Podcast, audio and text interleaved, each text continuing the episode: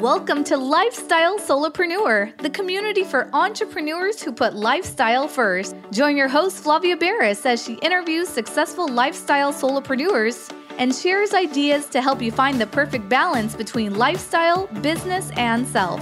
Flavia is an attorney, marketing expert, and founder of several online academies. She's been featured in major media, including BBC World News, The Wall Street Journal, The New York Post, ESPN Television, and more. Join us for this episode of Lifestyle Solopreneur.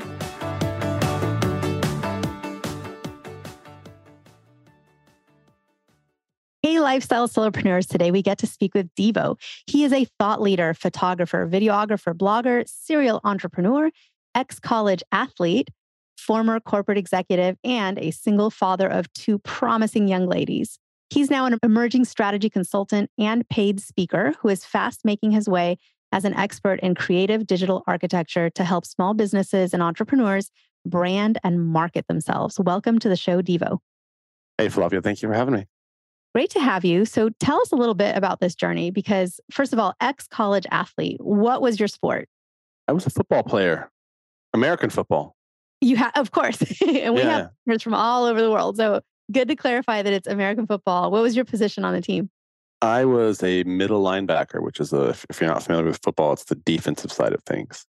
How do you think that's influenced you as you go through life as now an entrepreneur, a speaker, doing lots of different things? Do you think that that mindset of being on the defense versus offense is is helpful to you or has guided you in business? That's a good question. I don't know so much of the defense and the offense, but it's more the sports, the team sports, the idea of competition and working through a, lot of my life playing organized sports and competing has had a much larger role than being offensive or defense, I would suspect. I actually did a podcast with somebody on this, on how sports plays a fundamental role in, in human development, especially as solopreneurs or entrepreneurs, business people, and, and sort of the, the way it shapes your delivery, your expectations, how you operate, etc.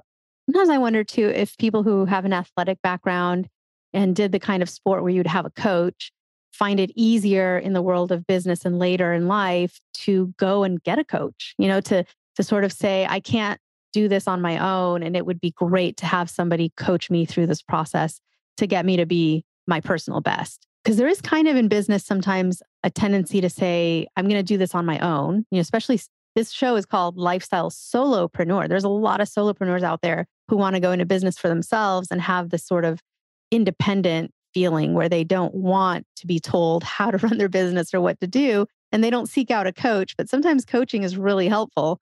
I would say to that, that that's a double edged sword because you also have athletes as well as business people who are not coachable. And I think the outcome of that is based upon whether you're a coachable athlete or not. And, and I know that from experience because I actually train athletes today, sort of like a, a hobby passion project I do. And some of the athletes that I train are just not coachable. They're not sponge worthy in the sense that they're willing to accept advice. They're willing to take counsel. They just feel like they have it. They've already worked it out. They have had a modicum of success. So you know they're only doing coaching because their parents said they needed it or whatever. So i think i think it really depends upon how coachable you are. From and that really probably goes back to your self-awareness. I don't know if that answers your question but i think that that's how i would respond to that no it definitely does and so from those times when you were college athlete on the football field how did you end up where you are today? So tell us a little bit about how you went from college athlete to what you do now. Well, I think the college athletic piece of it is just a small piece of my puzzle. I don't really know that it's had a maximum amount of impact on where I am today, but I think sports in of themselves have been competing since I was four years old in one way or another has had probably the larger impact. But I graduated college and I didn't really have a mentor. Uh, my parents weren't very mentorish. So I just took the route that I thought I was supposed to take. Straight out of college, I took a high paying job with a bank, not really the bank in the sense of like traditional banking, but it was owned by Bank of America. Uh, and they had an offshoot division that dealt with manufactured housing and, and whatnot. And so I was recruited by the bank to take on this program. It was an executive development management program. Was one of two people in the whole world that were selected for the program. I participated in that in two years, and then I was given an executive position back in San Diego where I oversaw a large team of project managers and technology developers to help bring this division of the company into the 21st century of technology. They were doing everything on paper and they had a mobile collections team that were just driving around houses collecting past due payments, delinquency, whatnot. And so my job was to head this division to pioneer technology for them, giving them GPS systems, uh, technology so they could use uh, digital laptops and uh, tablet PCs and all sorts of stuff. And this is, you know, five, 600 uh, reps that I worked on and managed this project. So that's how I, that was my first foray into the business workforce, and I did that for about eight years before I kind of jumped into my entrepreneurial career. And then, what is it that you do today? And I love that your I love that your previous role was to sort of modernize, like to to bring people into the future, right? And to go from, I guess, doing everything manually and on paper. And does anyone listening remember what a Thomas guide is? It's like a book of maps. And before we were able to just input an address in an app and have our phone boss us around and tell us when to turn left and turn right, we used to have to just read a map. And I don't know how we didn't get into more accidents, I guess, because people were trying to read the map and get to where they were going at the same time. But I love that you helped modernize an industry there. So how did you shift into what you do now? And what do you do now? Because your bio is is very broad. There's so many things. You're out there getting paid to speak. You help people with strategy. You work on a lot of the visual arts. You know you're a photographer videographer. You're an entrepreneur. So what what does an average week or month in your life look like? Where are you focusing your time before i answer that that's funny your your reference to the maps I was on a cross country road trip one time with my former wife, and this was well before GPS had even existed. And we were pulling off on the side of the road using the, the maps. And, and I thought that I could provide, provide a shortcut from California to Florida. That's where we were driving from. And uh, for three and a half, four day trip ended up taking almost a week because of my map reading skills. So, what I am not is a uh, cartographer. So, don't hire me to do any mapping for you or shortcuts across road trips. But I do remember those days, and and the it's you laugh and make fun, but I jest you not. When I first joined the company, um, I was sent out into the field with these reps, and this is we had offices all over the country in literally every in all 50 states. And I was in, in very rural areas because again, we were managing portfolios for mobile homes at the time. And so my job was to manage, the, work with the sales reps and the collections teams that were managing these portfolios on these mobile homes. So if you've never been to a mobile home park, you know, they traditionally exist in some rural areas, you know, like the outskirts of towns and very, very non-suburban type um, atmospheres. So I was out in the middle of nowhere, literally working with field reps. And they had maps, like traditional maps. And a lot of these people had lived in this area, so they knew the way around. But I did not. And I was using the maps that you referenced earlier to get there. So, anyhow, to answer your question, so what do I do today? I left that company in roughly 2008, between 2008 and 2010. And I say that roughly because the company actually got bought out. And so everyone was laid off, but they hired me as a consultant to stay on. And I did that for an additional two years. All the while, I've always been a photographer. So I've actually had a camera in my hand since I was 12 years old. And I tell stories about this. I actually stole my first camera, but I got into photography. I was just a hobbyist. I had no idea that I could make money creating content for people until after my own wedding in 2003 which um, it was a dismal production. Not the wedding. Well, wedding, I guess you could say, since I'm divorced now as well, was dismal. But I'm joking. It was great. I have two beautiful kids from it. But the photography that I got was less than less than quality, and it, and it took like a year and a half to get the photos back from the photographer. And I spent four or five thousand dollars on this. And I would just remember thinking, this guy just charged me four thousand dollars for this type of work. There, there. I mean, I was at that quality of what he was producing at this level, and I'd never shot a wedding before. So Make a long story short, I started working just whenever, wherever, uh, moonlighting while I was still doing the corporate stuff and just shooting photography for anyone and everyone who would who would take me. And I was wasn't charging; I was just doing it for free. But I met I met a lot of photographers in that space and just started doing sort of soft apprenticeships with them and bugging them and asking them all sorts of questions and just kind of picking up skills wherever I could, soft skills around photography. So fast forward a couple of years, I then, when I got laid off, I actually started shooting um, small contracts for weddings and engagements and things like that, which sort of kind of catapulted me into the photography world. And then in 2010, I left the corporate world full time and launched uh, my business, Fusion Photography, I was also doing another couple of other entrepreneurial gigs simultaneous to that. So fast forward to 2023. That's the first time I've actually said that. I now still own Fusion Photography, but I also launched another division of that in 2018, which is called Fusion Creative, which specifically focuses on branding, content creation, brand strategy, and acceleration for small businesses, solopreneurs like your audience, small businesses. And what we do is we combine the strategy piece. So there's a there's an intensive brand strategy piece that starts at the outset of every engagement. And then that segues into the digital marketing side, which is content creation for their social media, for their websites. We do website design, uh, a whole bevy of different digital portfolio products to help small businesses gain some traction and a foothold in today's digital ethos. Amazing. And what's sort of that first thing? Because people come to you and their existing branding is kind of all levels. I'm sure there are people that come to you and they're like, we are a blank slate we are white canvas. We are starting a new company, new brand. Please help us. But I know there's people that come to you for sort of like corrective action, right? They're like, our branding, we acknowledge, is not what it should be. Please help us make this better. For the ones in that second category who come to you and they're like, please help fix us. What are some of the more common mistakes that you're seeing that the smaller businesses, the solopreneurs, are making in when in setting up their brands?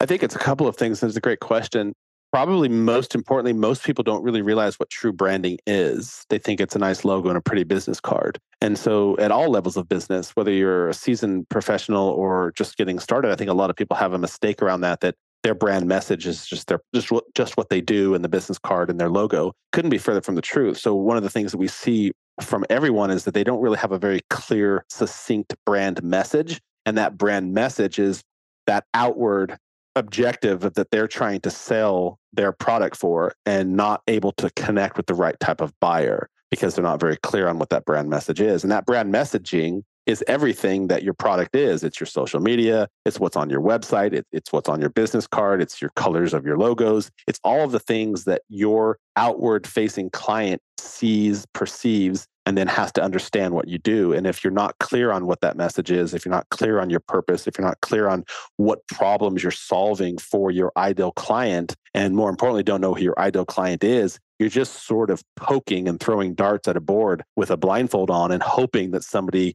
catches hold of one of those pieces of information to throw out. And so what we help them do is consolidate that, make that very clear and succinct, um, very purposeful, and then identify and help them navigate through that maelstrom of figuring out who their niche product is, their niche client is, so they're not trying to sell to everyone on the planet.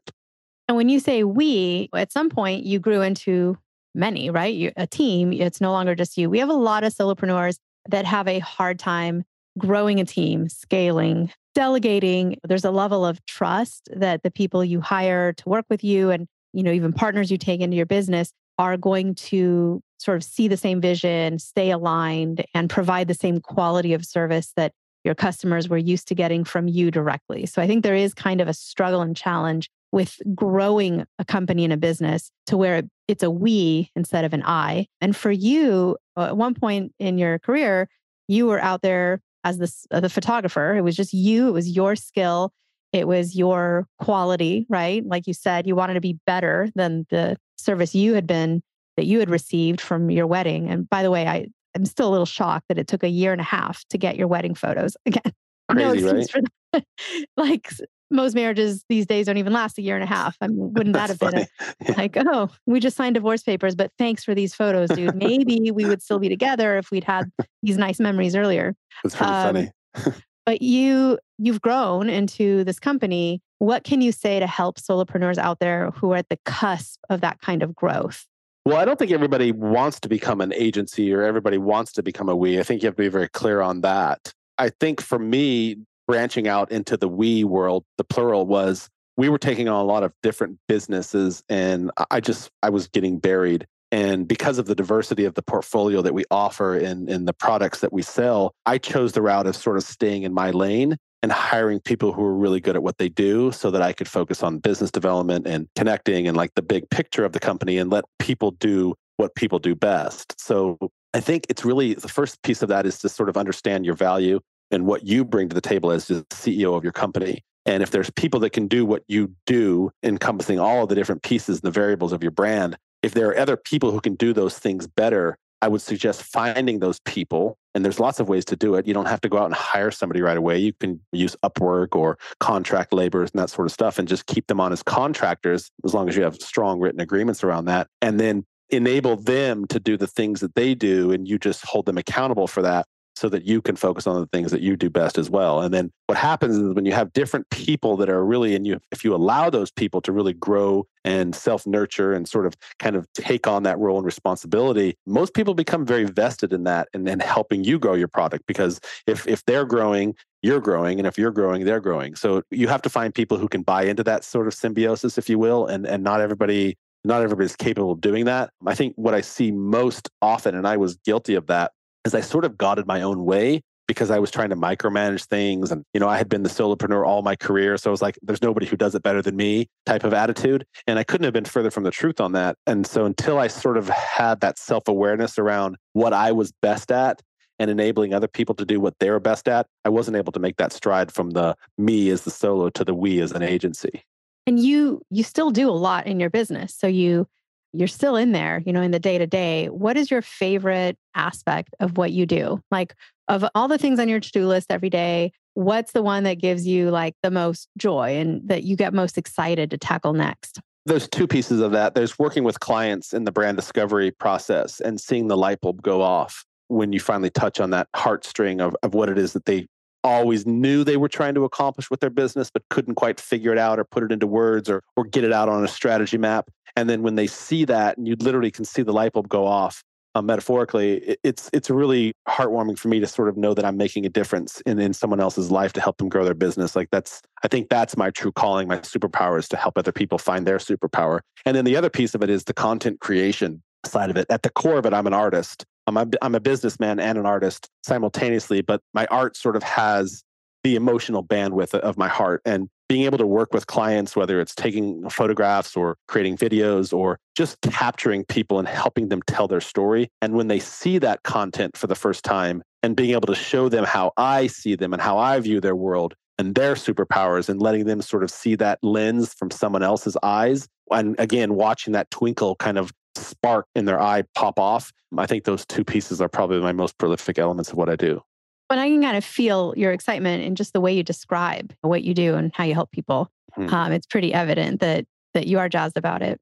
So you're also a dad. You know, you've got a single dad, right? So mm-hmm. you have two daughters, and obviously you have a lot of demands on your time because you're running this business with so many different facets and client needs to meet. So, how do you keep yourself from becoming overworked, um, from burning out? And how do you find time to you know, be with your daughters, which is really what life's about, right? Is family and mm-hmm. being with the people we care about.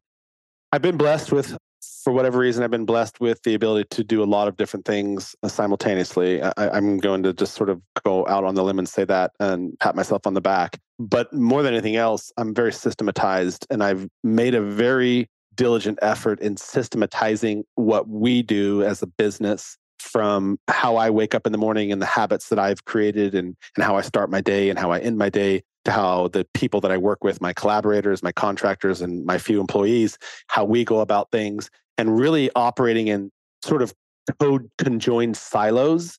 And again, going back to the previous question, is enabling the people to do what they do best and letting them do that so that I'm not meddling in their way and then being systematized around all of those different tasks and duties and functions and working together as a team. We have regular scheduled meetings. We do not break those meetings. Every Monday, we have to have a team meeting and we have check ins. And then throughout the week, we have small systems and procedures in place where we, ha- we have access to each other and we're talking regularly. But for me, probably the biggest thing is organizing my day. I have very specific days where I take meetings. I have very specific days where I do podcasts. I, ho- I host my own podcast. It's always every Monday. And I try not to deviate from that. I also try to shut down at certain times of, of the day so that I can spend time. I have to pick up one of my kids from carpool every day. So for me, it's like right around specific times of pockets of time I've allocated and organized so that I'm only doing very specific functions during those times. And I try not to deviate from that so that those habits sort of become long term. Do you have any either techniques or maybe software or gadgets or something that you've been finding really helpful lately? Yeah, well, we're very technologically savvy over here. So, I mean, we sell technology for a living. So, I hope we are. My CMS system is is fantastically robust. I use uh, uh, so that enables me to manage all my clients, my intakes, my communications, my invoicing. All of that is all in one bucket. And I use HoneyBook, so I'll just a shout out for them. Uh, I've been using them for years. It's a prolific system, and I love that. But yeah, we have a bunch of different systems and processes and procedures that are are technologically what I see typically with the typical entrepreneur um, considerably more advanced in what we do in our processes and procedures. So that's very helpful as well. So, what's some of your favorite stuff to do in your free time? Because I think we all need to talk more, I think, as a society about hobbies and what you do for fun. What's interesting to me is when we meet people, especially at a business networking event, you know, the first question we ask is, What do you do? Right? It's all about finding people by what they do for a living and how they're spending those 8, 10, 12 hours a day. But I always find it more interesting to hear about what people do in their downtime. Like, what do you do that you don't get paid for, that you make time for because you love it? I travel the world. So I try to go somewhere roughly every three months outside of the USA. So that's a big deal for me. I read a lot. I probably read on average of one book every two weeks or so. I meditate and do yoga. I play on a men's soccer team. I spend a lot of time with my kids. They're both athletes in various sports. So I spend a lot of time at their respective adventures. I love to cook. Um, I do a lot of cooking and I've been told I'm quite good at it. Um, I really enjoy being in the kitchen. And I also collect exotic plants. So I've got several, probably four to 500 different plants between outside and inside my house that I find in various parts of various parts. I'm just not going to say where I get them all because I don't know if, if, that's allowed to say here, but I have parts, um, I collect exotic plants. So that's just some of the stuff I do. How fun is that? Love it. Great array of hobbies, you know, especially travel, all these things that um, collecting experiences is better in many ways than collecting objects. I don't know, the plants though to me is like an experience because that's not just an object. Plants, they change over time. They're unique, interesting. They're they're almost like these little I have a family member that talks to plants, you know, so they're definitely not just an object. I think they're in their own category. That's that's funny that you mentioned that because some plants cannot grow together in the same space. I actually had a an exotic uh, I actually had an exotic tree that I planted two years ago in the neighborhood of some other trees that were already well established. And the tree didn't survive, the one that I planted. And when I uprooted it, I, I noticed that the root structure had been basically strangled out. Like, I can't explain this because we're not visually here, but if you can imagine the root system of the tree, it was like somebody had gone underground and sliced all parts of the tree. So I actually called a, a scientist that a friend of mine that I was in botany, and he said he told me that some trees since all plants and, and animals and stuff are in sort of like a communication grid, if you will, that underneath these trees did not like this plant because they knew that it would be an invasive plant and that it would rob nutrients and water from from their existing domain. And so they actually set out to basically kill this tree because they didn't want it in its neighborhood. So offshoot story, but yeah, pretty phenomenal, right?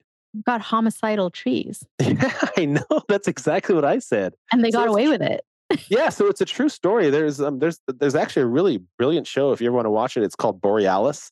Uh, it was it's produced in Canada and it talks about these 10 scientists that spent I don't even know 7 15 years in in the forest the borealis forest in Canada and they talk about this very thing and how these trees they dominate the symbiosis of everything and they control what grows and what doesn't grow and the the mating seasons of different things is phenomenal. I'm going off tangent, but yeah, so plants are phenomenal and I, I love them because there's a lot of TLC that's involved in them and a lot of subtleties and nuances and figuring all that out and being very pragmatic about it is the key to their success. There's a lot of allegories love, there for for everything. I know, right? Well, I'm watching a new show on HBO called The Last of Us, and it's let's just say it makes you a little paranoid about plants and growing things, but but I like hearing this positive story, you know, about plants and is that the one on the fun, the fungus? I believe is that what you're talking about? yep, the fungus yeah. among us. Is, yeah. is it good? I heard about it. Someone told me it was really good. Is, do you agree? I agree. I endorse it. Yeah. So, but you know, it's not for everyone. It's it's hmm. got its gory scenes and it's a horror show, right? The zombie show. But I do enjoy it and I I don't think it's too slow paced, but it might be a little slow paced for some people because in between the action, it is kind of a it's funny because the main character, Pedro Pascal, he also plays the Mandalorian in the Mandalorian series. And there's some similarities in the characters he plays in both of these series, including how sometimes it can kind of be a slow pace, you know. Hmm. But uh, yeah, so I, I recommend it. But back to your podcast. So there's people listening right now that want more Deevo in their life, either by listening to your podcast or maybe reaching out about your company's services what's the best place for that? What's the podcast called and where should they go online if they want to find you? Thank you for asking. My shameless plug around the podcast is it's called A Little Impolite. And we do a variety of different things on the podcast, but more importantly, we invite people like yourself, for example, entrepreneurs, solopreneurs, small business owners who are doing fantastic things on the planet. And we have a brand storytelling conversation around what they're doing and how they're doing it and what impact they're making on the world and we're on all the major networks iTunes, Spotify. So if you just Google a little impolite podcast, that's where you find it. If you are interested in some more Deevo, thank you. You can find me probably the best way to do that is on Instagram. I'm at Fusion Photog on Instagram, F U S I O N, Photog, short for photography. And my website is fusionphotographystudio.com. Well, Deevo, as always, it's just great to talk to you. I can't wait to hear about your future adventures. I know you do a lot of travel and everything that you're always up to is a lot of fun. Thank you so much for being on the show, for inspiring people, motivating us to maybe promote our own brand in maybe a different light, maybe to seek help from a company like yours to help us tell our story better. And uh, just for overall being you. Thanks, Deevo, Thank for being you. on the show today. Thank you. Appreciate you having me. It's been an honor. Guess what, lifestyle solopreneurs? If you don't yet have an online business earning you enough passive income to live the life of your dreams, I'd like to suggest you consider trying out Kajabi. Kajabi is an all in one solution where you can create and teach online courses, publish a paid newsletter, launch a free or paid podcast, process payments, build one on one coaching portals for your clients, and much, much more. I personally use Kajabi to power numerous successful and profitable online businesses. Lifestyle solopreneurs, there's a free trial of Kajabi waiting for you at this link www kfreetrial.com. You can try Kajabi for free, no obligation, by going to www.kfreetrial.com. Again, kfreetrial.com, and that K stands for Kajabi. Starting an online business helped me break free from that corporate grind, and I hope it does the same for you. You have nothing to lose and absolutely everything to gain. Thanks so much for tuning in today. Don't forget to subscribe to the show, and see you next time.